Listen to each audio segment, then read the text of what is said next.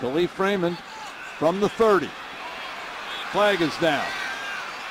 And Raymond has run out of bounds. Another flag comes in at the 32. There are 6 flags on the field.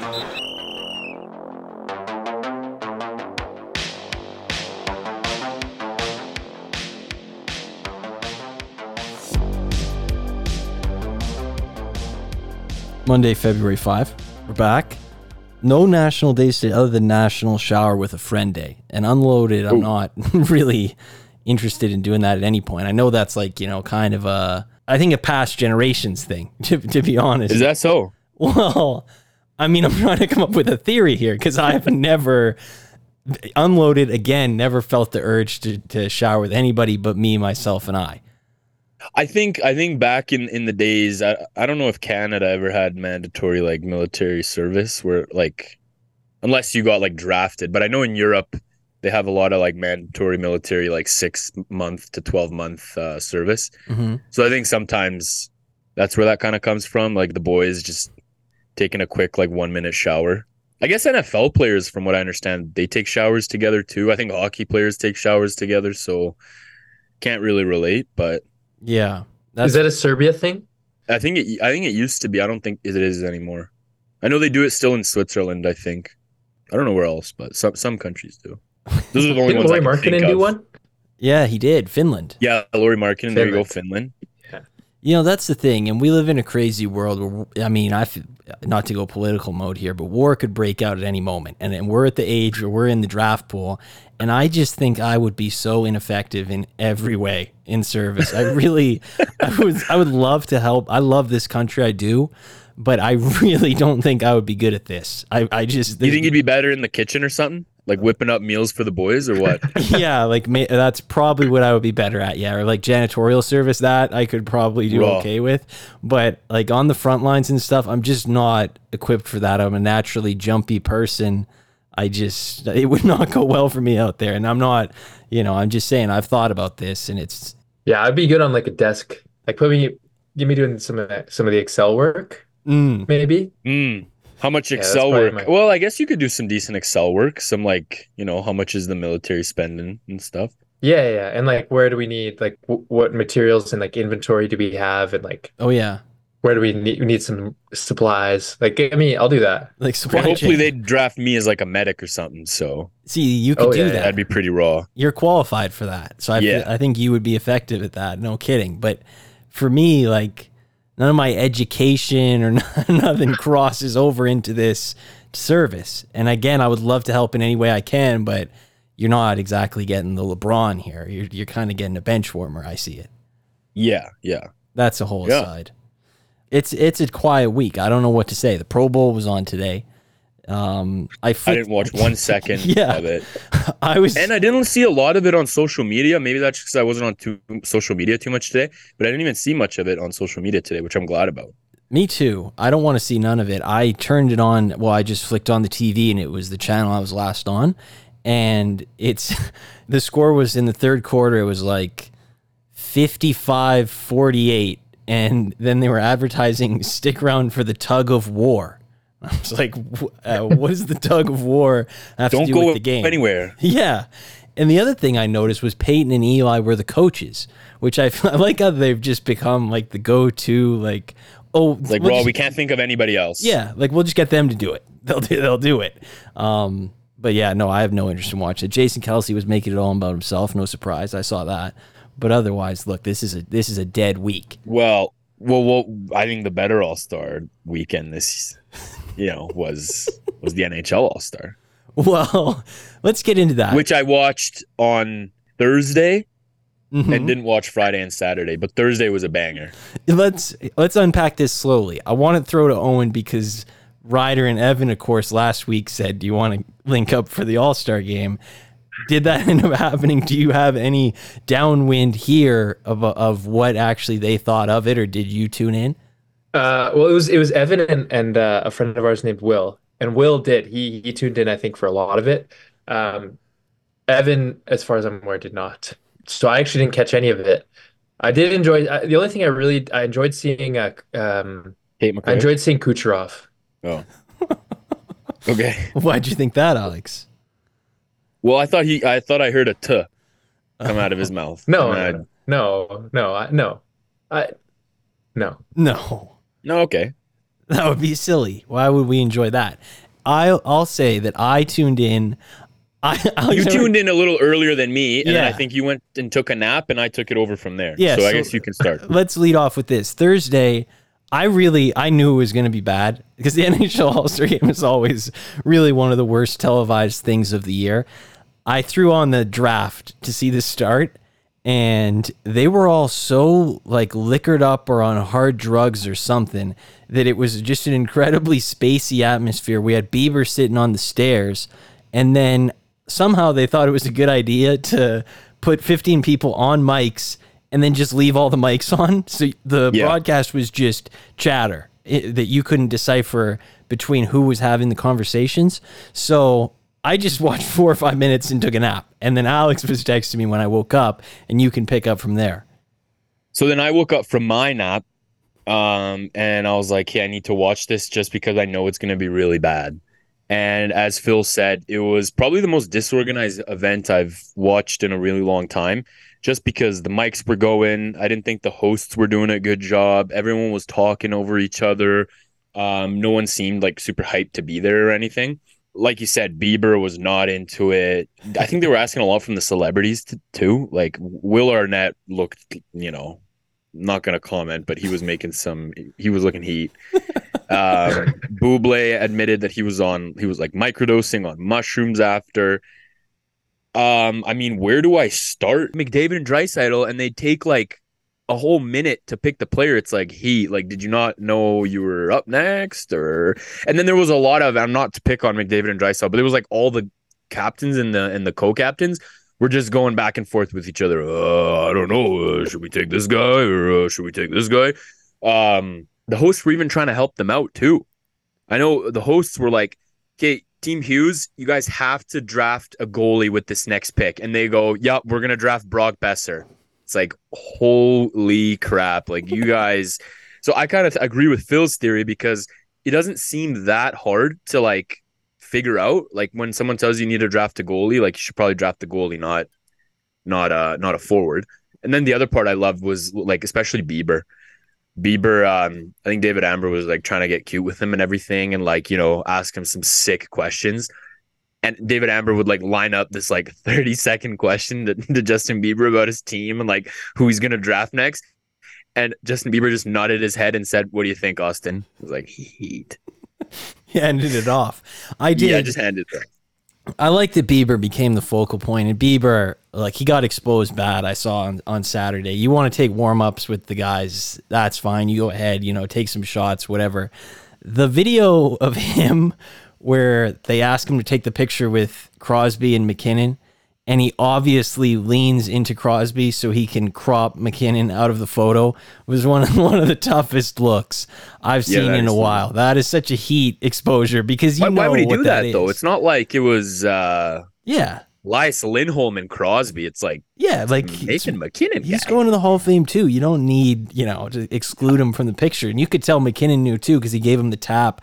The NHL All-Star Game really, and I do want to give him some credit because look, Tate McRae, like we said previously, is the most ahead of the times they've been in years. The problem is they're going to run back Tate McRae for the next 15 years, no matter if she, falls off the face of the earth or not. She's now the NHL's in to the TikTok crowd. So she'll just be back. I'm going to see a lot of Tate McRae in the next 15 years. I'm sure of that. So they get some credit for that. But in general, the NHL All-Star Game is absolutely terrible. And the Pro Bowl, really not that much better. I like that the NHL is following up this year's All-Star Game, which is never doing one again. We're going to World Cup of Hockey, then Olympics, and then back to World Cup. It's going to be much better. Yeah. You don't think we're getting an All-Star again? I feel like they'll fit it in somehow, though. But I told Phil my theory, and I think this goes with any sport, is, Sidney Crosby was getting a lot of flack because he went to Montana and skipped out on the draft and everything and wanted to get some extra rest, which I thought was perfectly fine. And my idea is that whether it's NBA or NHL or NFL, doesn't matter. Once you've accumulated 10 All-Star appearances, you have the option to not go anymore. I think Crosby's done his part. He's been into a bunch. Let him get a break. Like, he's 35. I think he really needs the break. So, you know what I mean? Like, you squeeze it out of the younger guys. Like, you know, you're 23, 24, 25 years old. I think you can maybe go without a longer break. Sidney Crosby's like 35 years old. Let him get a break. Seriously. Like, come on. Yeah, I'm with you. It should be an option, especially like, look, it's one thing if you want to put the All-Star game in Vegas or in Florida. I get that. Asking a bunch of millionaires to spend their week off in Canada in February is a pretty big ask, especially when you're, you know, a very, very rich and successful person that can fly literally anywhere you want and have whatever type of resort you want to stay at. I wouldn't want to go, if I was Sidney Crosby, to Toronto, where I'll be pestered at every restaurant I go to. Everybody on the street knows who I am. It's cold. It's not an interest to me or of anybody. So maybe never put an All-Star game in Canada again is another suggestion. But what do you think about the celebrity captain idea? Well, I thought it was a weird mix because, like you said, you got Tate McRae, who's like probably the most like forward celebrity I think the NHL has gotten to like come to the All-Star game. Well, I guess Justin Bieber's pretty big too. So like Justin Bieber and Tate McRae makes sense, but Will Arnett and Michael Buble, I'm kind of okay on. Maybe I'm like missing something with Will Arnett, but they act like he's like Leonardo DiCaprio or something. Like, I like him. He's BoJack Horseman and he's Joe Bluth from Arrested Development. That's all I know him as. Well, I guess those are two shows I missed out on. So. But yeah, I have a question for like the Pro Bowl. So Gardner Minshew is playing, which was I think just because players dropped out. Do those players that dropped out or just declined the invitation still get credit for playing in the Pro Bowl, for like getting the Pro Bowl selection? I think so. Yeah. Yeah, I think so. So it's like not affecting their candidacy. Yeah, it doesn't affect like their accolades or nothing. Nice. So there's like good for him. 200 Pro Bowlers every year. Yeah. It's a lot. Yeah, the quarterback selection's tough because the guys they were trying out were like Tua, Baker. It is a little heat because they'll be like, yeah, and this is an all-pro center on whatever. And I'm like, well, you could tell me anybody's an all-pro center and I'd believe you. Like, I don't know. Like, maybe he really did sneak into the Pro Bowl, you know? And this is going to make me sound like I actually watched the Pro Bowl, but the part I saw today, it was like Baker dropping back, finds Rashid Shaheed. I'm like, Rashid Shaheed? Whoa. Yeah, like, what is he doing in the Pro Bowl? But my question, football related to Alex, is how does he feel about sending a message to everybody saying this is very hype about Cliff Kingsbury going to the Raiders, and then a day later, Cliff Kingsbury's signed with the Commanders? Well, what happened there? Because I don't actually know. Why did he? I think he pulled a McDaniels. He just didn't want. He just thought about it a little harder and just didn't want to do it. Well, it's his loss, so he'll regret that. Like, have fun with Drake May. Well, why were you so excited to get him, dude? I was curious about that. Well, I mean, I was hyped because, I mean, didn't we say that he actually is like a really good OC? It's just like head coaching. He's not. I don't think he could ever handle that. Well, we said I think he's overrated. Yeah, we said if he wasn't so handsome, nobody would know who he was. He coached like Patrick Mahomes, Baker Mayfield. Like he had the benefit of some nice guys in college. I'm not too bummed out about it. It's just an OC, so whatever. Who's your OC? Do you know who you ended up going with? I don't actually know. It was I don't know. I'm excited to see the Raiders next year. Yeah. I'm excited for the. Why? I think they have a big offseason coming. So I want to see if AOC plays young QB in the room, and then have him and AOC battle it out a little bit of competition in there. like a Caleb Williams AOC4. How are you going to get Caleb Williams? It's a good point. Like Michael Penix. Maybe like a Penix. Yeah, settle. I see JJ McCarthy. Yeah. They have to go to extreme lengths to have me win my bet because I see people are pulling out some heat Snapchat messages he may have sent 5 or 6 years ago. Whoa! I saw a few of those, and they're not impressive for the draft stock. Let me just say that right now. I feel like they're fake. You think so? Yeah, because really? It's like the Bitmojis don't look like anything like him, at least on the one I saw. But so it looks like it's just a fake. Like, I don't even know how you prove that. Yeah, but how do you... It's like so easy to fake. It is pretty easy. Is you just edit display name? Like, yeah. Like, I don't want to argue for his innocence if, you know, if that's what he's sending. I don't really want to argue that he's innocent, but yeah, it is an easy fake. Yeah. But yeah, he's not going... I mean, Penix is going before him. Is he? No. Yeah. I don't think he... Penix is raw. I want... I think I'm picking my player. Like, I think last year... We picked the quarterbacks, right? And then we kind of followed the quarterbacks. Yeah. Like who I think was I the CJ Stroud guy? You were. No, I was. Yeah. So that was raw. I'm going to do receiver this year, and it's going to be Keon Coleman. That's like my early, like wherever he goes, I'm going to watch him. Like, I think he's sick. I'm picking Marvin Harrison Jr. Good pick. Good pick, Owen. Let's go. Raw. Yeah. I want the best receiver in the class. I'm going to take Odunze, and then Adam can have whoever he wants, because this is a stacked receiver year from what I hear, which is kind of sick. Are we picking QBs too or no? Yeah. Okay, we can do QBs too. I want Penix. See, now you made up for the Marvin Harrison pick because you just took the worst quarterback. So that actually balanced out. I'm going to take well, who do you want, Alex? Well, I don't want any of the – I don't want J.J. McCarthy, Williams, or Drake May. So I'll just take some other guy. What did Drake May do? North Carolina QBs, I'm good. Thanks. Why? Because of Trubisky? Like, Trubisky, yeah. What about Sam Howell? Sam Howell's bad too. Fair point. Take Jaden Daniels. Yeah, that's what I was. Yes. Thank you. Yeah, I knew I was missing one guy. Okay, I'll take Jaden Daniels. Okay, and I'll give Adam Drake May. I'll take Caleb Williams because I know he doesn't want Caleb Williams. I'll be that guy. So that's fine. I'll take the best quarterback after I just railed Owen for taking the best receiver. That's fine by me. Yeah, I can play both sides.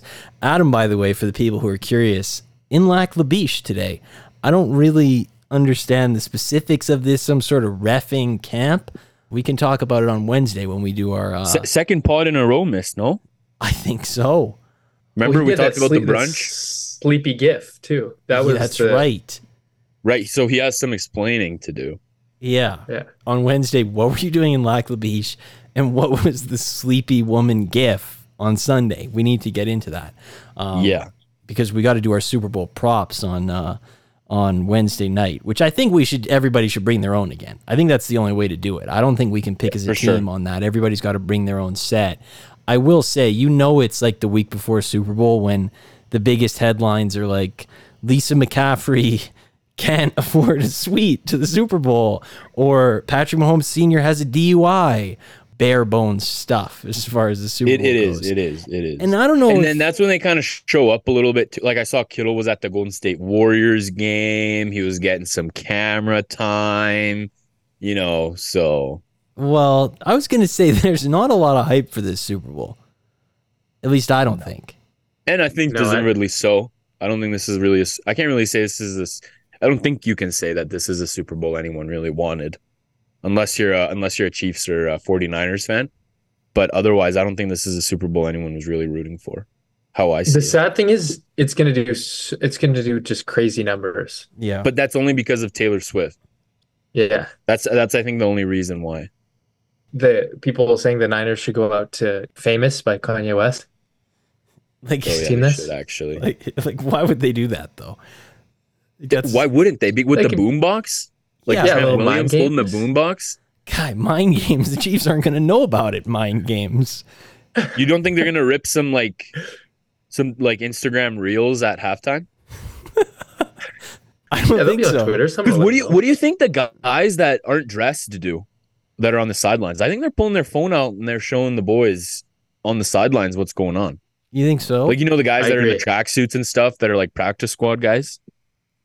I think everyone's got something. Yeah, there's phones on the sidelines. And those iPads probably have internet connection, and probably look on Twitter on those. Yeah, like they jailbreak them, like the school iPads where you had to like break them down to get apps on there. They do that with the Microsoft Surface sideline tablets.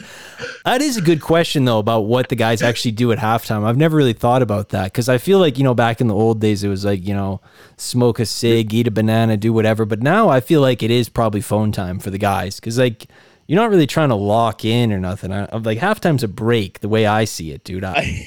Well-deserved break. what guys in the NHL did in the 70s at halftime or between intermissions. Pretty heat. Yeah. Wow. You think they're doing some of that? No, I don't think so. But it's interesting to see how halftimes and intermissions have developed over the years. Yeah. I was go from, smoking cigarettes and drinking beers to skiing to phone time. Yeah, I mean, I'd prefer some quiet time during halftime. Like if I'm in the locker room and stuff, I don't really need people like getting in my ear and stuff and yelling, like unless you're getting smoked out there. But yeah, if it's a close game, I don't really like. I'm aware that you'd be aware of that you're in the game, you're close, right? You don't need some big pump up speech. I think. Yeah, I think you only need that. You should only pull that out at certain times. You can't be pulling that out every halftime. Like I'm sure whatever, like the game last week with the Niners and the Lions, that would have been the perfect spot. If like I'm pulling, you know what I'm doing? I'm pulling out the Michael Penix start of the fourth quarter team huddle, and I start hyping the boys up. Yeah, that's what I'm doing. That's so because you get a break at halftime, like a break's a break. Yeah, right? I'm entitled to my 20-25 minute break, and then we do it before the fourth quarter. I love the hype government legislated break time out. Exactly. Yeah, that's the way to do it. That's the other thing about the Super Bowl specifically. Like, why don't you let the guys go out and watch Usher, dude? Like, it's the Super Bowl. Like, let them go watch the halftime. I've never understood they hear it anyways coming from the, They're watching on the TV, guaranteed. So why don't they just go out and, like, chill on the bench for a bit, watch the halftime? Like, I don't see the big deal in that. Maybe. Guy. What do you mean, guy? Dude, it's the soup. Like, you got to stay locked in. Like, put some music in to fire yourself up. You can't have the boys, like, bumping their fist and, like, not like, bumping their head to Usher on the side. You got to stay locked. Do you think that I bet players watch in the tunnel where the cameras aren't? I bet there's a number of them that they go out and watch from the tunnel, dude. Yes, you can't tell me some of these, the kickers or the punters or something. Some of these legendary halftime shows, like if you're the punter, you don't need any information at all. You can go out to the bench, as far as I see it, and watch, the Bruce Springsteen, the Prince, like the legendary halftimes, Beyonce, Coldplay, whatever it is. Maybe Usher you want to skip because, like Alex said, that is kind of like a Cowboys tent ass halftime. But some of these great ones, like the Dr. Dre one, like you wouldn't want to miss that, really, if you're a punter. You're in the Super Bowl one time. Yeah, those guys can sit. I feel like the one thing, too, with football that's different from other sports is like in the NBA, it's like you're going to have maybe like a little chat or whatever, but then there's like it's all the guys are on Twitter within 5 or 6 minutes. But in the NFL, I feel like it's like you talk to the team and then it's like, okay, go to your coaches. And then maybe like the offensive line coach breaks it down with the offensive line. Like this is like what we're going to do going into half. So I feel like there's more just to like discuss. Actually, that's true. Unless you're a punter. There's more like halftime adjustments in the NFL than, in most sports, right? Yeah, and then if it's like if you're receiving the kick, yeah, you got to go over the first. If you're receiving the kick, you just script it. Yeah. Yes, but like in the NBA halftime, there might even be just people might even just like have their phones on before they even sit down. Like it's just Twitter time. Yeah, well, I can't imagine. There's so many freaking timeouts in the NBA that like you don't even need to go over that much. I think during halftime, literally. What are you going to say at halftime? Like, watch out, this guy's got 23 points. Like, and you could have said it 2 minutes ago because you could have taken a timeout and said the exact same thing. You know what I mean? The NBA, they probably got like a big charging bin that like before they walk out on the court, they all drop their phone in the charging bin. So when they come back to halftime, like they can scoop it on the way to the locker. So they'd get full juice. And this was evidenced by Christian Wood tweeting lol like 15 minutes before the game that he wasn't starting. And then he had a great excuse too, which was, I meant to quote tweet something and I forgot to hit the button. So I just tweeted lol. It had nothing to do with me not starting and Jackson Hayes starting. That was a real good excuse. But the guys sit down and then the equipment guy just wheels out the cart and everyone just comes and gets their phone from the middle of the locker room. They get stickers on it with their names in case they get the rawest out. Video is that Wizards guy running into the somehow getting lost and running into the Golden State side of the locker rooms. I have no idea what you're talking about right now. You have not seen that video. Oh my gosh, I gotta find that dude. Somehow this Wizards player gets lost and he like wandered into the Warriors side of the locker room. and the Warriors are like getting ready to like run out, and they're like doing their team huddle where they all like put their fists and they're like, Warriors on three. 1, 2, 3, and then like this Wizards guy like runs out of the door and he's like, oh crap, and he like runs back and like goes to the other side because he got completely lost. And the Warriors guys were like, what the heck? Like, how did this guy get here? I'll have to find that video. Wow. Dude, some of these guys, man, that brings me to the Dame Lillard thing this week where he's like, I walked in and I didn't even know where the visiting dressing room was. It's like, God, that is so cap. Like, just act normal for once in your life, man. But these NBA guys, I don't know how we got on this tangent, but halftime at the Super Bowl, I guess. Not really a glamour Super Bowl. Which, Alex, are you in Calgary for this Super Bowl? No, I don't think I am. I think I'll be in Edmonton. Owen, where are you going to be in? I'll be in Edmonton. You should come over. Yeah, I think I might have to because, yeah. I only brought that up to say that I was worried that Alex, because he revealed that he's spending 2 weeks in Mexico this month with me, and I was worried that we were going to have another trip concurrent with the Super Bowl to put him at 0 for 2 on watching the last two Super Bowls, but that's kind of hype. A little 2-weeker there. So where are you going? Puerto Vallarta. Let's go, dude. So, yeah. Should be good. Pretty pumped. Put a bow on the football quickly. I know there was some coaches hired this week. We had Dan Quinn, Mike McDonald. That brings the I know. So every vacancy is filled now. And Dan Quinn, Mike McDonald, Raheem Morris, Dave Canales. I don't really have much on these coaching hires. Coaching to me is a pretty random thing at this point, you know? Like anybody could have success and it wouldn't surprise me. I will say I would be surprised if Mike McDonald was bad based on all the things I've read about this guy. I think he's going to be pretty much a slam dunk. But like Raheem Morris, look, he gets a lot of hype. 10 years ago, he was unusable on the Bucks. He was terrible.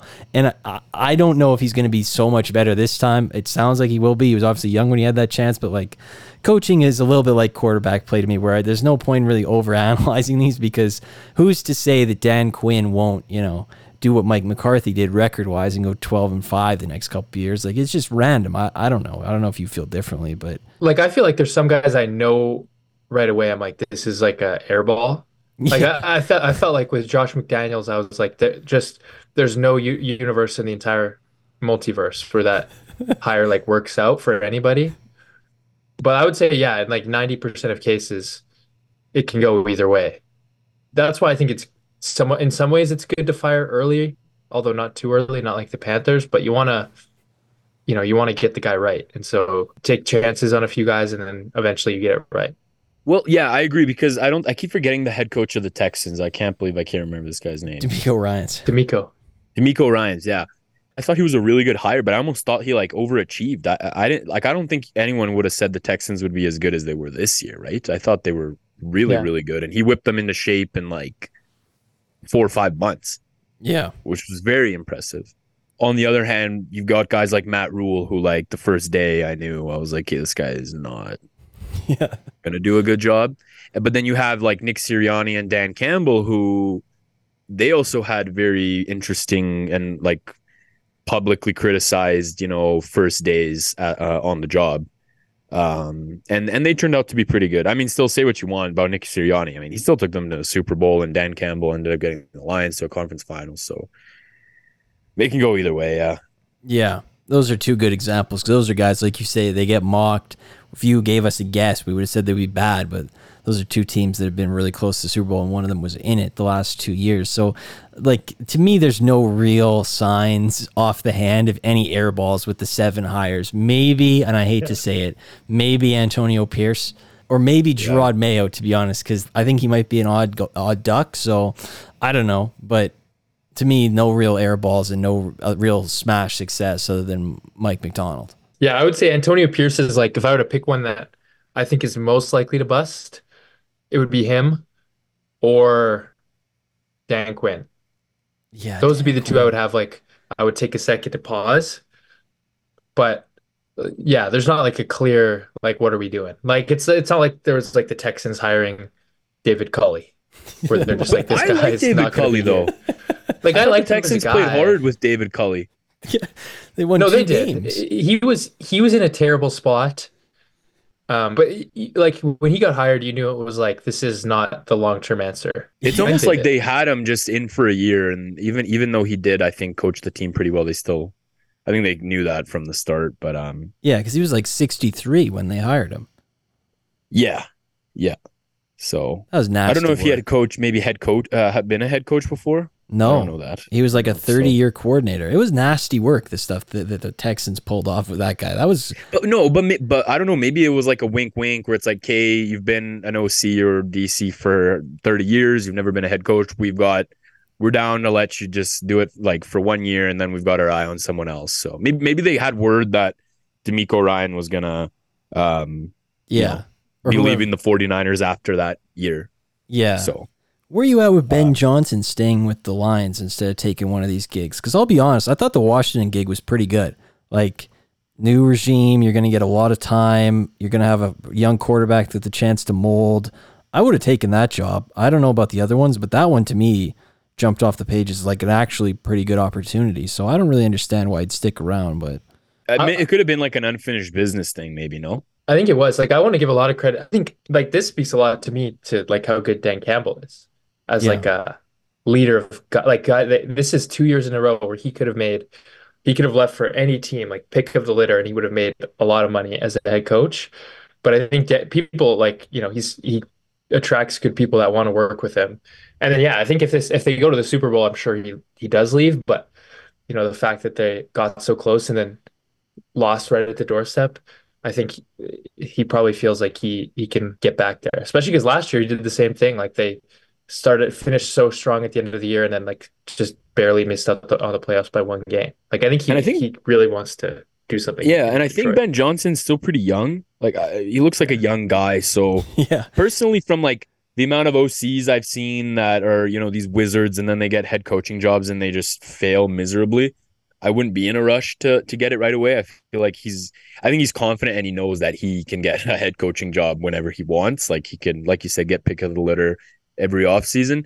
But when you're in such a good situation like Detroit, and I think he takes pride in it too, right? Like he's been working with Jared Goff for a while now, and he wants to see this guy succeed. So I like you said, I think it speaks to Campbell, it speaks to the Lions, and it speaks to him wanting to go back to finish business. Yeah. I mean, I was just surprised that he didn't jump on the Washington job, because I really did think it was a cushy opportunity for him. But like you say, it doesn't make me think less of the guy. I think more of the guy, even like the fact that he's willing to step that down. But also, if you think about it, there's nothing better than being the guy everybody wants to coach a team. I mean, that's just got to be a great feeling, like being the number one candidate for every job. I'm the main guy. Like, you're going to have to call me first, see if I'm interested. I bet that's just awesome. So respect to him. But yeah, I really do respect him for sticking around and staying with that. I know, look, we're going to have the show on Thursday. The NBA trade deadline's on Thursday, but I do want to ask, is there anything you're trying to see happen at the trade deadline? Because both trade deadlines, NHL and NBA, there are no real needle movers out there to me from what I'm seeing. Like, I get DeJounte Murray was good a few years ago. I don't know if anybody noticed he stopped playing defense 2 years ago. So I don't really feel like he's going to make a difference for anybody. But Owen, is there anything you want to see happen, or are you trying to see anybody move that is on the block? Like, I would have liked to see Zach Levine, but I guess that's not going to happen now. So I don't. Who's available? You guys aren't interested in maybe a little bit of Malcolm Brogdon?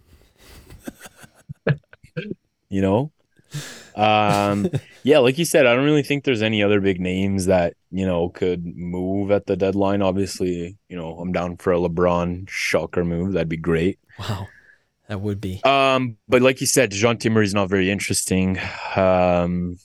I think most teams are pretty happy with where they're at. I think it's just kind of minor moves that teams are looking to make. I don't see any other major moves happening, but it's still going to be a pretty good deadline for my teams, if I'm going to be honest. I'm pretty excited for the Raptors to clean house a little bit too. I hate Raptors, Alex. Like, first round pick for Bruce Brown plus, let's go. That's like 4 first rounders for Pascal. Let's get Gary out of there. Gary, Trent, let's get rid of Pirtle while we're at it. Schroeder, And I think Chris Boucher is the fifth. So if we can trade like four out of those five guys, I'd be really happy. I really want to tank bad. And then Flamers too. So Connie has been so good. Like, I'm actually really happy with what he's been doing. I thought that Lindholm trade was sick. Thought he did a really good job with that. Moved on from him. Hopefully we move on from like Tanev, Hanifin. And I'm kind of down to trading Markstrom too, because I doubt this guy's going to put two good years together. And like, especially with the goalie market the way it is this year, I think the Flames could cash in and get quite a bit for him. He signed for like an additional 2 years after this year as well. So this is a pretty fun time of year for me. I'm not going to lie, especially given how bad last year was. Like, both the Flames and the Raptors were like 100% not playoff teams, but they wanted to be playoff teams. But now they're like clearly not playoff teams, so it's a lot of fun. I my teams haven't sold in a while, so it's kind of nice to see them sell and get some get a little bit younger and get some picks. I love this is my time of year, Alex. It is. February first couple weeks is Alex's prime as a sports fan. You have no idea how many times I've gone on the mock drafts, and I'm like, hey, so like if we get another pick here. And then maybe if we package these two firsts, maybe we can move up and like get into the lottery. So it's great. It's a lot of fun. I'm enjoying my time. Like, when I saw that Vancouver first round pick change into a Calgary first round pick, I was like, yes, this is what I live for. I'm waiting for maybe a couple of those Knicks picks to turn into a Raptors pick. Well, the Knicks, Bruce Brown, so. The Knicks are an interesting team because I honestly... They're so good. Yeah, and I think if they add like another like rotational guy like a Jeremy Grant or something, I think they could actually win the East, dude. They actually... Like, they can exploit the things the Celtics... Look, I'm not buying the Celtics, really. I know they're such a like dominant starting five with the group that they have, but look, you're asking Porzingis to put 2 months together, and you're asking Tatum. Look, Tatum's not going to be the best player on the court in the series that matter the most. He's not better than Jokic. Embiid's out for the year, from what I understand, so it's not going to matter there. But you're going to be asking him to take down Jokic or SGA out west, and I just don't think he's better than either of those guys. So you're going to be fighting uphill. And well, I don't think he's better than. I don't think Tatum's better than Giannis or Jimmy Butler either. Fair point. The guys on the East too. Yeah. And if Jason Tatum's not the best Celtic, Jaylen Brown for sure isn't the best Celtic. He's for sure not showing up. So I don't know if you want to put all your cards on like Derek White and Drew Holiday, like go for it. But I'm not, if I'm a Celtics fan, I'm actually not that confident in this team. Yeah. Especially with my coach, Joe Mazzulla. Like, I don't want to be too hard on the guy, but he also makes some interesting choices sometimes. He's a little bit Darvin Ham East. I do like that the Lakers and the Heat, like the Heat are what, 27 and 25, the Lakers are 26 and 25, but whenever they play a good team, they just win. I kind of like that they've taken this approach because really the regular season means jack. Like the Knicks, like they're put together 9 wins or whatever. They play the shitty Lakers and the Lakers win in MSG. Like, it's just the regular season is so pointless in the NBA. Well, the Lakers like win in MSG and then they beat the Celtics with no LeBron and Davis. But I live for the Darvin Ham memes. I don't know if you guys have been getting the Darvin Ham memes on Twitter at all. They are amazing. They're unreal. They're so raw. They really are. Are they just the ones that are in front of him? Yeah, with the pockets. Oh, I don't know. Oh, he's always got his hands in his pockets. And then they make fun of him. They're like, if he takes one hand out of his pocket, that means he's pretty locked into the game. He's like, oh crap, kid, this is getting good. I got to take one hand out of my pocket. It's pretty funny. I don't know if there's like a specific genre, but they're just, I always see memes of people making fun of him for like kind of like being a blank stare guy, not really doing anything. You know, I've seen ones where like he'll be talking in the huddle and LeBron will be rolling his eyes or like, oh yeah, you know? That one was a good one. The blank stare guys really as a genre, I think we might need to sit down in the summer and make a blank stare Hall of Fame because Darvin Ham would make it. 2016 Ty Lue, though, is really like the best. So good. Blank stare guy there was. Mike Budenholzer. Mike Budenholzer was good, too. But remember Ty Lue had his stool that he sat on, so he was taller than everybody, and he would just sit there all confused when the games were unfolding. That guy, before he became like an actually elite coach, was really goated at the blank stare.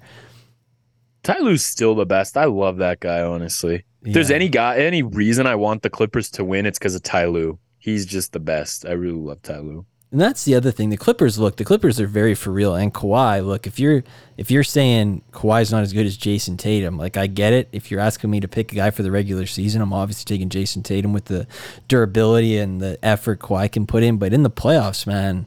Oh, Kawhi's going to have Tatum out in like 8 days. Yeah, exactly. Waste of 8 days type beat. And the Clippers rolled the Celtics when they walked into the Garden. What was that, last week? So I'm not at all worried about the Celts, which, if you want me to call a spade, the Celts winning a championship would be absolutely detrimental to my psyche. It would just absolutely wane. Well, 100%. But I also think people in some of their podcasts should stop ranking the Celtics as the number one team in the NBA. But I'm not going to name any podcasts that do that, but some podcasts, no matter what happens with the Celtics, are continually ranking them as the best team in the NBA when they're clearly not. Who's your favorite, Alex? Number one right now in the NBA? Yeah. Clippers for me. I love the Clips. I'm going to go with the Clips. Let's go. I'm going to go with the Clips, yeah. Nuggets at 2. And sure, Nuggets at 2. It's close, but if I had to pick, I'd go with the Clips right now. They're a little thin to me for whatever reason. I don't know. It's almost like they don't have that same depth for whatever reason. But the Clippers have really good depth. The Nuggets are like one injury away and then they're totally cooked, but I think the Clippers could survive with maybe one of their guys out. The Nuggets feel lighter for whatever reason. Like, they have another guy on the wing. Then it's because I think they put a lot of emphasis on some of the rookies and the younger guys that they drafted, but those guys aren't really doing too much. Mind you, though, I do like Peyton Watson. I don't know if you guys have been able to watch. He's a really good defender. He's long. I like him a lot. No, he is nice, but the minutes are a little heat.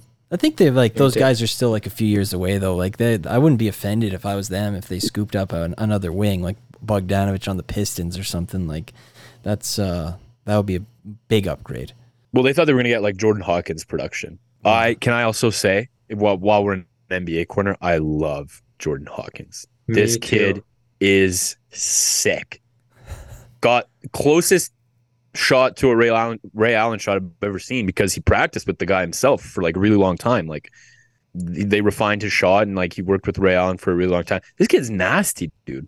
He's sick. Yeah. Just looks like a killer. He's really good. This is the thing, though. Yeah. Why can't any of our teams draft like this? Like, I don't know. I couldn't tell you the last time I was like, wow, we really outsmarted the room. Maybe like Derek White, maybe. Well, no. Like, what do you mean? Like, in the last couple of years? Siakam. We were like Pascal. And I think Scotty was still pretty high at 4, but that was still a really good pick. We could have went either way with that. But I see what you're saying. Like a 10 to 20 pick. Well, we nailed OG too. Now I'm just rattling off banger picks. Raw. But in the last 3 years, like, Grady was so heat. I'm so upset we didn't take Hawkins. That's the worst. I don't know what they saw in great. Like, I don't know how they thought Grady was better than Jordan Hawkins. That doesn't make any sense. I think. Or Hawkins. Why, like, Hawkins? Like, come on, man. Like, all the guys that went after Grady are so good. Is Grady Dick still in the G League? No, they're giving him minutes now because they've traded a bunch of guys and Barrett and Quickly were out. But I didn't get a chance to watch the Houston game. Looked rough, by the way, from the score I saw. Yeah, they're down 40. And Twitter was pretty heat. They were like, Grady just has, like... He's so scared of the light. It might be heat for him to actually like even transition to the NBA at all. So that's always good when you got a guy that might never actually make a career in the NBA and you use the 13th pick. So yeah, he's not looking good. I'm looking at his game logs. Yeah. It's a lot of 0 for 1, 2 points. Not to be that guy, but Phil knows this. I've been huge on this for a really long time. I am not a fan if the only thing you can do is shoot a 3. Yeah. You can get those. That's like, if that's your bread and butter is shooting a 3, no, because I don't care if you're Steph Curry, you're going to go through a slump and not be hitting your 3s. Yeah, not that high in the draft, because you can find Sam Merrill undrafted, or you can find any white shooter. Remember Matt Thomas on the Raptors? Yeah, exactly. Yes. Just get him. Yeah. Call him back. Just get him. Get a guy who can actually play a little bit at 3 levels, and then you can start doing some work. Exactly. And I get, is Hawkins a good defender? Yeah, I think so. Yeah, it might be. I don't know that much about him, but yeah, the fact he was one pick later is so heaped, though. And I get, like, you know, Alex rattles off the hits, and it's a little bit rich to complain about, you know, we're not drafting so well when you have all those hits. And then for me, I understand, you know, well, this is a team that took Ginobili 56th and Parker 29th and Derek White and DeJounte Murray and Keldon Johnson all in the late 20s. Like, yeah. Devin Vassell was a later pick too, right? Yeah, the next pick was Haliburton, but yeah.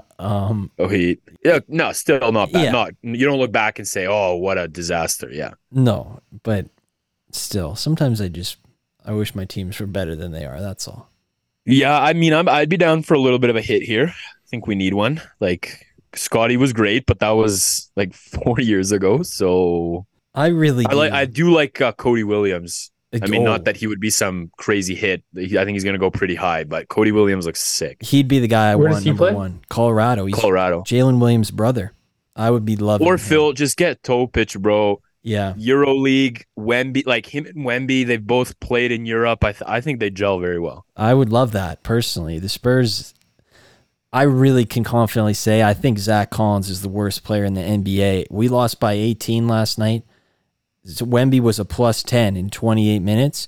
Zach Collins played the 20 minutes. Wemby was off, and he was a minus 28. So I can confidently say he's the worst player in the NBA, with a Malachi Branham closely following him behind. But, yeah, this is the tales of a guy who sits and watches a 10 and 40 basketball team most nights and just grinds the minutes, because one day it's going to pay off. It's going to be worth it. I just want to see when Owen is out of school and is back in Calgary and living in a situation where it's not just boys in the basement every day, I want to see what NBA team he adopts, because that's going to be my personal highlight, what he does on the weeknights when the schedule's looking tough.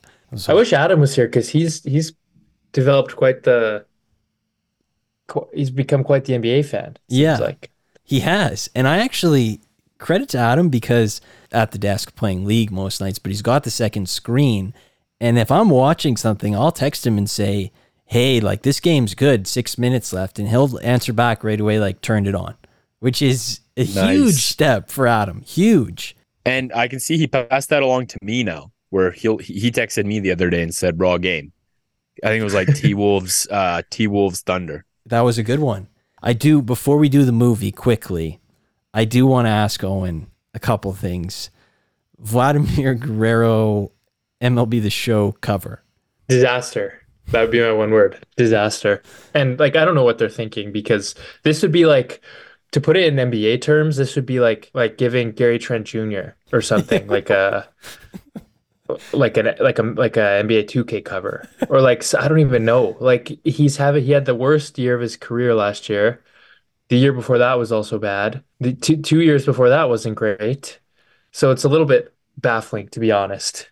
And I don't really know. It seems like there's better options, especially given, like, maybe Shohei's price was too high, but he seemed like he's the guy. If you're gonna get somebody. You know, why don't they do like Jordan Alvarez or something?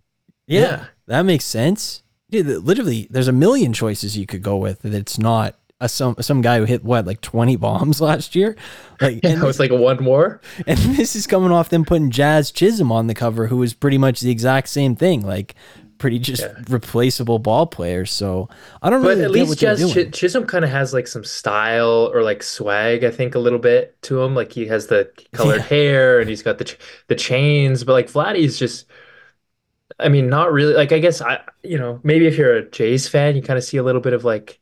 He doesn't like the Yankees or whatever, but for the average person, he's got zero swag. Yeah. Most people, I thought you were going to use the fat. I thought that's what you were going to say. And Vladdy's fat. No. But I knew you wouldn't do that. That would be rude to them. Yeah. Some people would think that if they weren't a fan. But literally anybody, Juan Soto, Aaron Judge, you just throw whoever on there. I'm not a proponent of the Yankees mostly, but it sounds like I am by saying that. But come on, you could do better than that. Well, we also don't hate Judge, though. No, I like Judge. I've always liked Judge. I'm a big Judge. I don't mind him. Yeah. So as much as I can like a Yankee, I like Judge. And Justin Turner was the other Blue Jays news this week. It would have been great 5 or 6 years ago. That would have been awesome. But now, I don't know, maybe still fine. But yeah, I think it's okay. Like, our options were him, IKF, or Chapman. And I was sick of Chapman. I didn't want IKF, and so I guess he's like okay. Yeah, like that's kind of the best. Like he was the best available. That wasn't Matt Chapman. Maybe Matt Chapman to the outside, like the non-Blue Jay fan would be like, that's the obvious guy. But as somebody who watched his at-bats last year, even if it is a little bit of a downgrade defensively or overall, like we just needed to switch it up. And me as a fan, I just want to see somebody else out there. And I think he's going to be a DH mostly, right? He's going to do the belt roll. I guess, yeah, he probably would. I don't know how much. Yeah, I guess he didn't really play a lot of third last year. So, I mean, he's a good bat, which I think is why you get him. Like, he hit, I think, more home runs than Chapman did. Hit more home runs. Although I guess the concerning thing is, like, he's 36, so it could just happen at any time, the implosion. Yeah, but it worked out pretty well with Belt last year, in all honesty. So I just enjoy this because 2 months ago, Alex has never been more in on the Blue Jays than he was, and now I think he's just never been more out. I think it was a complete shift. Like I just keep seeing these. I'm like paying a little bit of attention to the Jays, and I just keep seeing these signings that we're doing, and I'm more and more and more out with each signing we do. IKF, so, Justin. Yeah, Turner. No, I saw IKF was bad, and then I saw Justin Turner. I was like, yeah, this is so heat, so heat. Like I'm ready for Jorge Soler, and it's Justin Turner and IKF. Wow. I'm ready for Bellinger. And then I got to keep hearing about Bichette and Guerrero saying we think this is the year. Like you've been saying that since 2021. Yeah, dude, those comments do nothing for me. And I said this to Owen Vladdy saying, what, like this is the most make or break year of my career. It's like, you're Mr. Talk, dude. Like it's time to start backing it up. I really don't care what you say. And the same thing goes for the Manoah workout videos. Like, you failed at your job because you weren't in shape, and now you want people to congratulate you for being in shape. I'm not interested in doing that. Yeah, I don't care about that. Like, just like play well. I will say though, when football's not on, I do miss. That's when I miss baseball the most, to be honest. Because I was thinking about it a little bit today, how nice it would be to toss on the Jays game during the day when there's nothing on. Yeah. Like that is kind of like the time that I miss it the most. So it's nice that it's coming around the corner. It's not too far out, and. I know the Grammys are tonight. Now, you're more of a music guy than most people I know, but I think Unloaded, you're maybe the least into conventional music person I know. So is there anybody you actually wanted to see win at the Grammys, or did you even know what was going on? I would say, first of all, like I like all sorts of music. Like I like all music, lots of different types, but I don't know who's at the Grammys. So I'm looking it up right now. Yeah, I looked it through. Who the nominees are. It was a lot of like Rodrigo, Taylor Swift, like, you know. I love Rodrigo. I do too. I actually like her music. I think she's pretty good. Yeah, I do too. I listen to her a lot. So I like whatever category she's up for, she should probably win. I'm not the biggest Taylor Swift guy. Like I don't mind Taylor Swift. I don't hate her. But like it's not my first choice. I don't like that Flowers song. Oh, I like it. I'd pick Miley Cyrus over Taylor Swift any day. I don't mind Malibu. Malibu's like one of the best songs ever. So good. Wow, that's high praise. Did you have a Grammy steak you wanted to get off, Alex? Or are you fully? No, I'm not. I have no idea what's going on with the Grammy. Like, I don't even know who's nominated. Anything like idea what's happening. So. The extent of my research was looking it up 20 minutes before the show because I was like, I didn't even know it was on tonight. So yeah, I don't think we're missing much. But what I will be watching in a couple months is the Oscars. Really phenomenal segue. Wow, Owen, that was amazing. It really was. Owen, you're picking the next movie if you want. Do you want to keep going down the tracks on the Oscars? I guess I probably should. Yeah, look up the Best Picture nominees and pick one or something. I had a look at it, and I think there's probably still 4 or 5 that most of us haven't seen, so... we can sort it through. It's at the end of the month, so I think we can get a full turn and maybe round out all we want to see in the best pictures. We review today Anatomy of a Fall. Alex picked it. We watched it. I had a feeling Owen was on the outside of this one. I had a feeling. And to be honest, that's why yesterday I put in the chat, Anatomy of a Fall is pretty good. That was not like me saying it was pretty good as a general statement. It was more of a... loaded up attack is what it actually was, which is fair. I want to say I've been watching a lot of True Detective, so there's been a few times this week where it's like, well, I've got some time on my hands, like we could fire up the Anatomy of a Fall, or we could fire up True Detective, and I go the True Detective route. And I don't blame you. But I'm about halfway through, and I really enjoy it. Okay. About 50 minutes in, so maybe a little less than half, maybe a third. But I've really enjoyed it so far. Yeah. Do you want to? Let's go. We're off to a great start with We're off to a great start. Watching the movies by its deadline. Yeah. And if you remember, Adam said he wanted to bring it back, but only if everybody committed. And so far, Adam didn't watch, and Owen's 50 minutes in. But Alex and I can give some commentary. That's perfectly acceptable. What movie are you picking off the list for next week? I want to watch The Zone of Interest. Wow. Hour 46. So I think everybody should be able to get to this one. No, that's the one that looks, that's the one to me that looks so good that I'm like, ooh, do I want to watch it now or like wait a little? Like, you know, sometimes a movie's so good, you're like, nah, like I want to wait for the perfect moment to watch this. I don't want to just watch this kind of whenever. That's lock in, turn off all the lights. Yeah. Put your phone away, turn off your phone. Put it in another room. Put it in another room and lock in. Zone of Interest next week, so we'll do that after the Super Bowl talk. As for Anatomy of a Fall, well, Owen, you start. Give your take on the first bit that you've seen.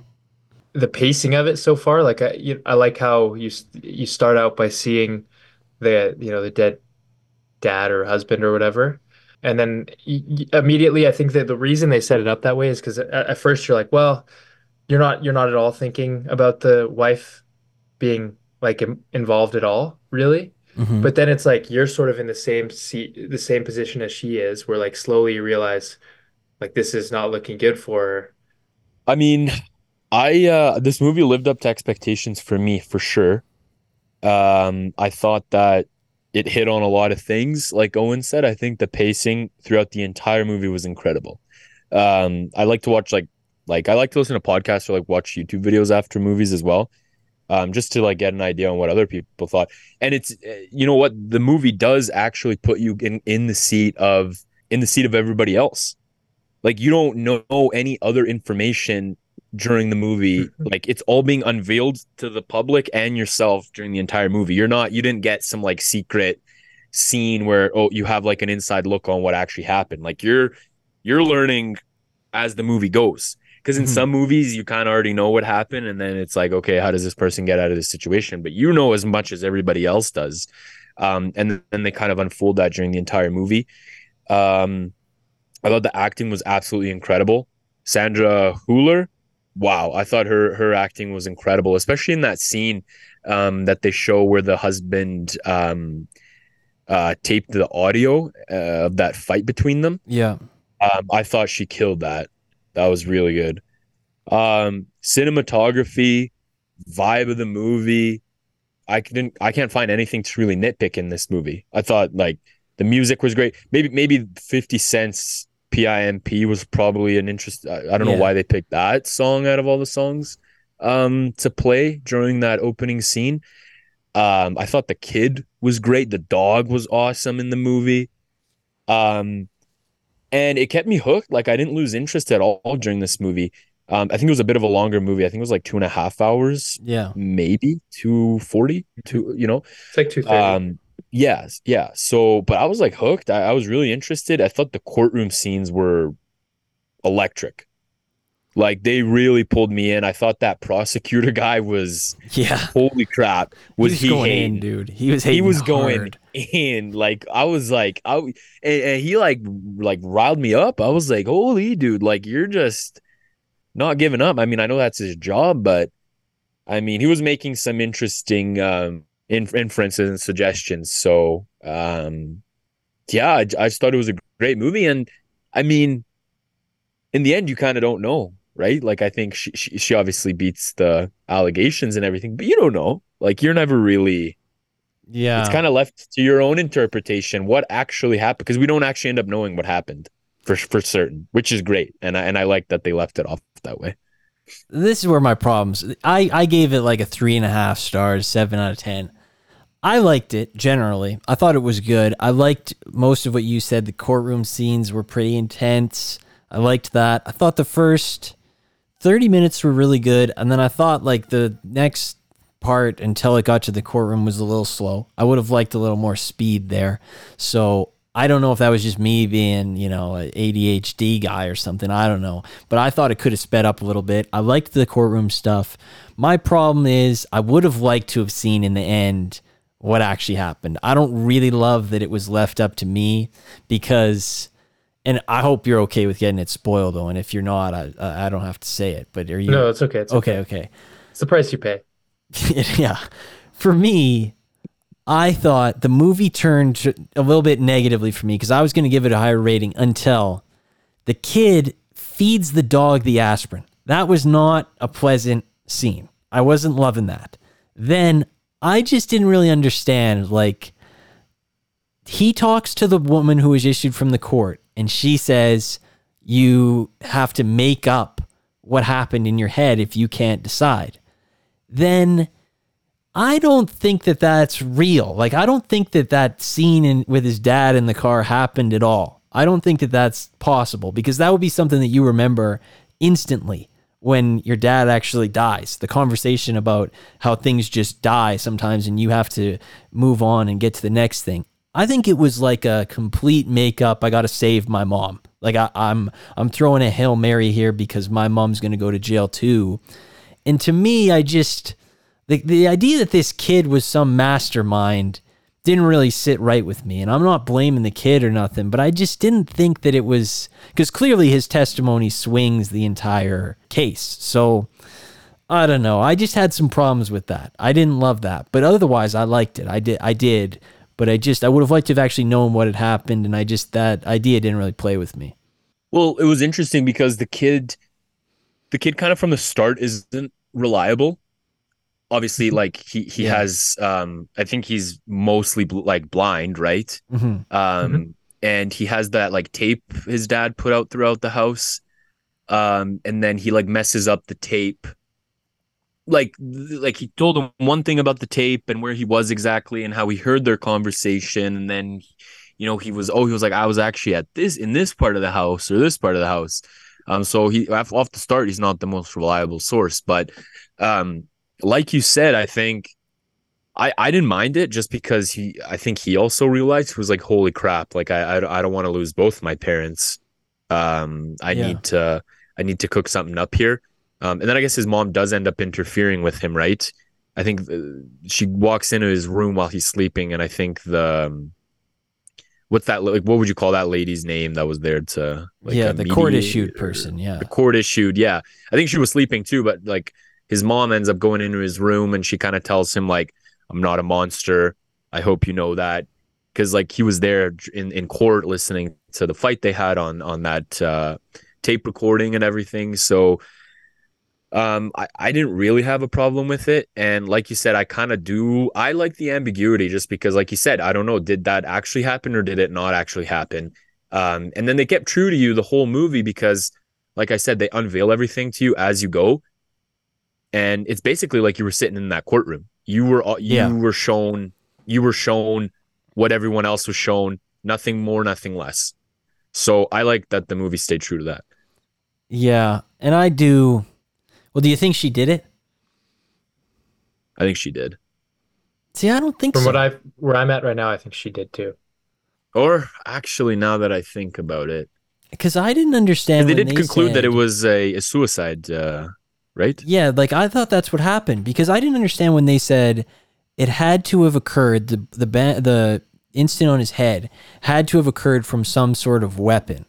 Now, put a pin in that for a second, because I don't understand how that can't occur by him jumping off and hitting his head on the shed. How can that not be the same thing? Wouldn't, if you hit it at that part of your head, if you hit your head on the edge of the shed, couldn't it leave a similar mark to what a piece of wood or something would? Second thing on that, when they said, oh, the object can be easily disposed of, we don't have to worry about that, and then just never visited it again. Yeah, I thought that was very cheap. I thought they could have gone back into that. And I thought, to be honest, how it was going to end was when she sits on the bed, I thought they were going to go like a camera pan down and it was going to be the bottom side of a floorboard was all messed up with some blood on it or something. That's what I thought was going to happen. But because I thought they had to go back to the object being easily disposed, because that just never really sat right with me. Yeah. Yeah. So I guess, yeah, not perfect, but I agree. And I don't know if it's just me. Maybe I just have bad perception with like measurement and stuff, but is that the best? Like, is that really, like, he jumped off? I mean, he could have landed in the snow and it would have, his impact would have, like, I don't know if he would have died instantly from that, right? Yeah, that's another. Like, you got to like jump in a way where you are targeting that your head hits that shed. Yeah. Right? You would. You got to jump in a way that the first thing that hits the shed is your head. And it's like, oh, I don't know. That's a good point, too. It seems a little harder than it looks, right? That's not the most easy way to, you know. Yeah, that is a good point. I hadn't thought of that. And it's also like when the lady came and said, look, if he's going to fall this way, she would have had to have thrown him in a way that was incredibly difficult for him to actually land that way. So that also made some sense to me where it's like, okay, if his head hits it, it's possible that the impact could send him flipping back and then he crawls or whatever. But, you know. Yeah. But then, like, the way how she said, I work while he is blasting music. All I have to do is put my earplugs in. Yeah, that was like interesting that you can fall asleep with music that's blasting throughout the house. And you choose the room right next to the room that where he ends up ultimately dying, right? So yeah, that didn't make sense. There was a lot. Look, these were not likable characters. Any of them, really, except the kid and the dog. The dog was awesome. And the kid lost me when he fed the dog the aspirin. That's when I lost the kid because that was too much, eh? Animal scenes. Putting the dog through that. Yeah, come on, we're not doing. I would like. I wouldn't have liked the movie as much if the dog died then and there. Yeah, me too. Like if the dog died, I would have been pretty out on this movie, but fortunately, it didn't. Yeah, well, I liked how the dog was pissed too. He was walking behind him when they went for the walk after he got fed the aspirin. The thing for me though, and I want to do this because obviously we're Canadian. I think the 3 stars measurement is the best way to measure anything in life. Really, I wish they had it in most sports. So, if we want to do the 3 stars for this movie, I think the first star's got to be the kid. I think he was the best. I don't know if you agree, Alex. If you would have anybody else in the first star. Yeah, I could go with the kid, yeah. Do you agree with that, Owen, from what you've seen so far? Yeah, he's pretty good. What about the lawyer guy? Which one? The guy that she consults with right at the beginning. He was going to make my vote consideration because I didn't... Oh, does he go bad? Really? I thought he was a pretty good lawyer, dude. He was like... Oh, he'd make me feel pretty confident if he was my lawyer. He was very like calm and when he was trying to sleep with her, you thought that made him come across really nicely? Well, I thought he was going to sleep with her, but when it actually came to doing his job, I thought it was pretty good. Yeah, I thought he was such a creep after he tried to sleep with her. I couldn't look at him the same after that. But I don't know. I thought he was good though. Like because he was like pretty upfront and honest about her. He was like, it doesn't matter what you did or didn't do. It matters how it looks. And he's like, right now it looks bad. Wow. And he was just, So you're down to put him in 3 stars? Well, I'd put the wife in. Yeah. Wait, sorry. Is this like just acting performances or just who we like? However you want to take it. Okay. Cause now I kind of want to put the dog as the first star. I was thinking about, let's put the dog as the first star. That's okay. Dog first star, kid second star. Okay, 3rd star. I guess our choices are... Look, I thought the prosecutor was sick. I thought he was... Yeah. I mean, I did want to give him a punch in the face a couple times when he brought out the book and stuff. Killing it. But he was killing it.